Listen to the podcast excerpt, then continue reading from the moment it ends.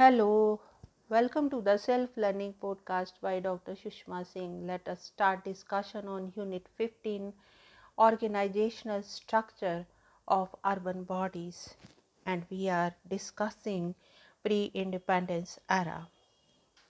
The history of local self government during British regime may be divided into following period up to 1882 up to 1882 to 1919 from 1919 to 1935 from 1935 to 1947 first period up to 1882 as mentioned above modern local self government in india is british creation. The local self governing institution as they exist today do not represent a process of continuous growth, but are the product of convenience which have found necessary by the British government in the interest of administration. The first municipal council of Madras or Chennai consisted of a mayor, aldermen, and the local people. The local body was authorized to collect taxes for the maintenance and development of the city. In 1926, the Madras Municipal Council was replaced by a mayor's court, which was by and large a judicial organization. In 1793, the Charter Act was passed and the municipal administration was extended to three towns of Bombay, Calcutta, and Madras.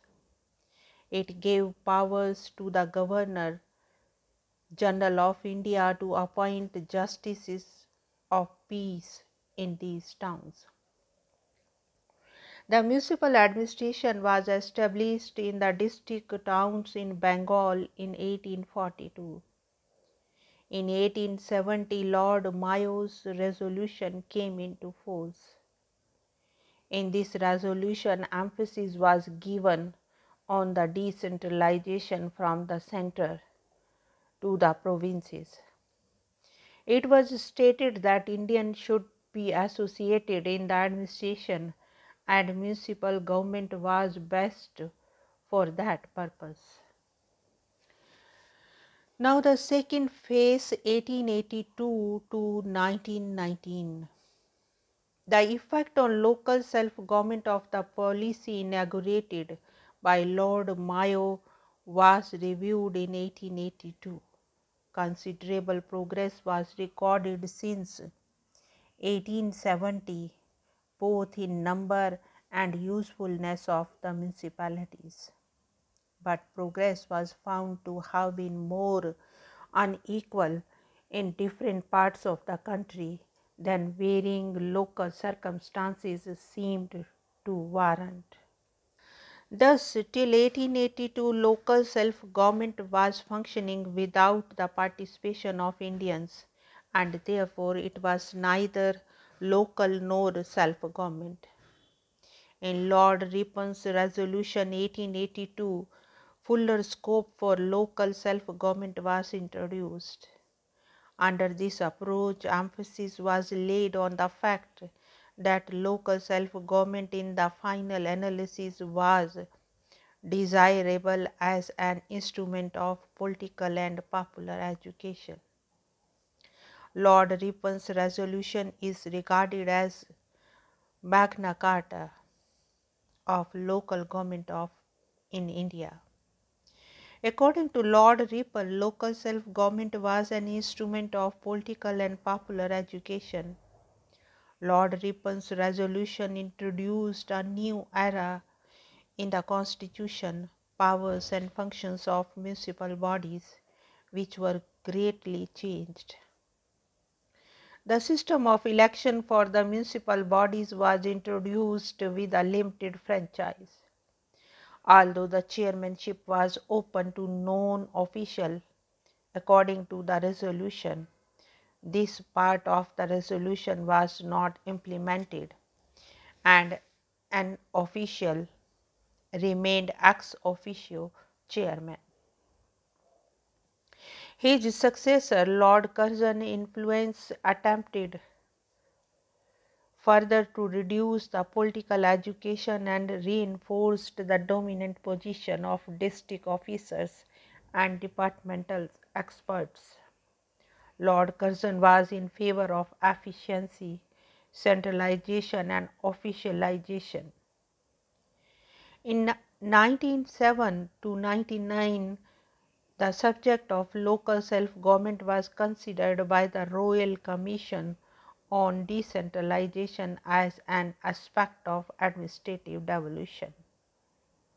The Commission, in its report, clearly remarked that the local self government has so far been a failure.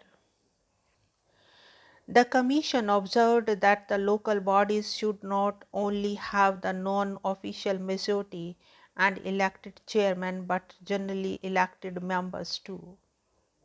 The recommendations of the commissions were conservative in terms of administrative improvement rather than of the national political aspirations. The principles of Lord Ripon's continue to regulate the development of the local self-government until 1918. The recommendations of the Decentralization Commission were not implemented due to some unknown reasons and were implemented at the time when Montagu Chelmsford reports of 1919 gave a measure of autonomy to the provincial legislature. The administration of local self government was taken out of the hands of the district officers and placed under the department which was controlled by the popular minister. Now the next is the third period 1919 to 1935. The third phase in the history of local self-government in India was ushered in as a direct outcome of the Montfort reforms. The Government of India Act 1919 came into force in 1920. By this act, responsible government was established in the provinces by introducing the system of diarchy or dual government, according to the report of the Rural Local Self Government Committee. During this phase, this there was a further shift, that is the question of local self government of India in the resolution of 1918 in which it was suggested that the local bodies should be as representative as possible in order to give the effect to the policy. In this period, a large number of amending legislation were passed on the local self-government in every province. In 1930, the Simon Commission made a thorough study of problems of local self-government in India. The commission came to this conclusion that efficiency of local self-government depends upon the control and pressure which is exercised by the provincial government. This period is notable for the final establishment of the local self-government institutions to smallest units of the rural areas that is village. Accordingly, the report of the Rural Urban Relationship Committee, the central control for the approach was negative issue of directions to prohibit certain acts and suppression of the local bodies in the extreme cases. Fourth period 1935 to 1947.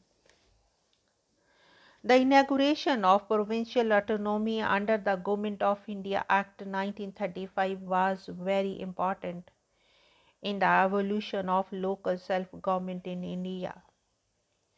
According to the report of the Lo local self-government, the passing of Government of India Act 1935 and the introduction of provincial autonomy in 1937 gave a flip to the development of local self-government on popular basis.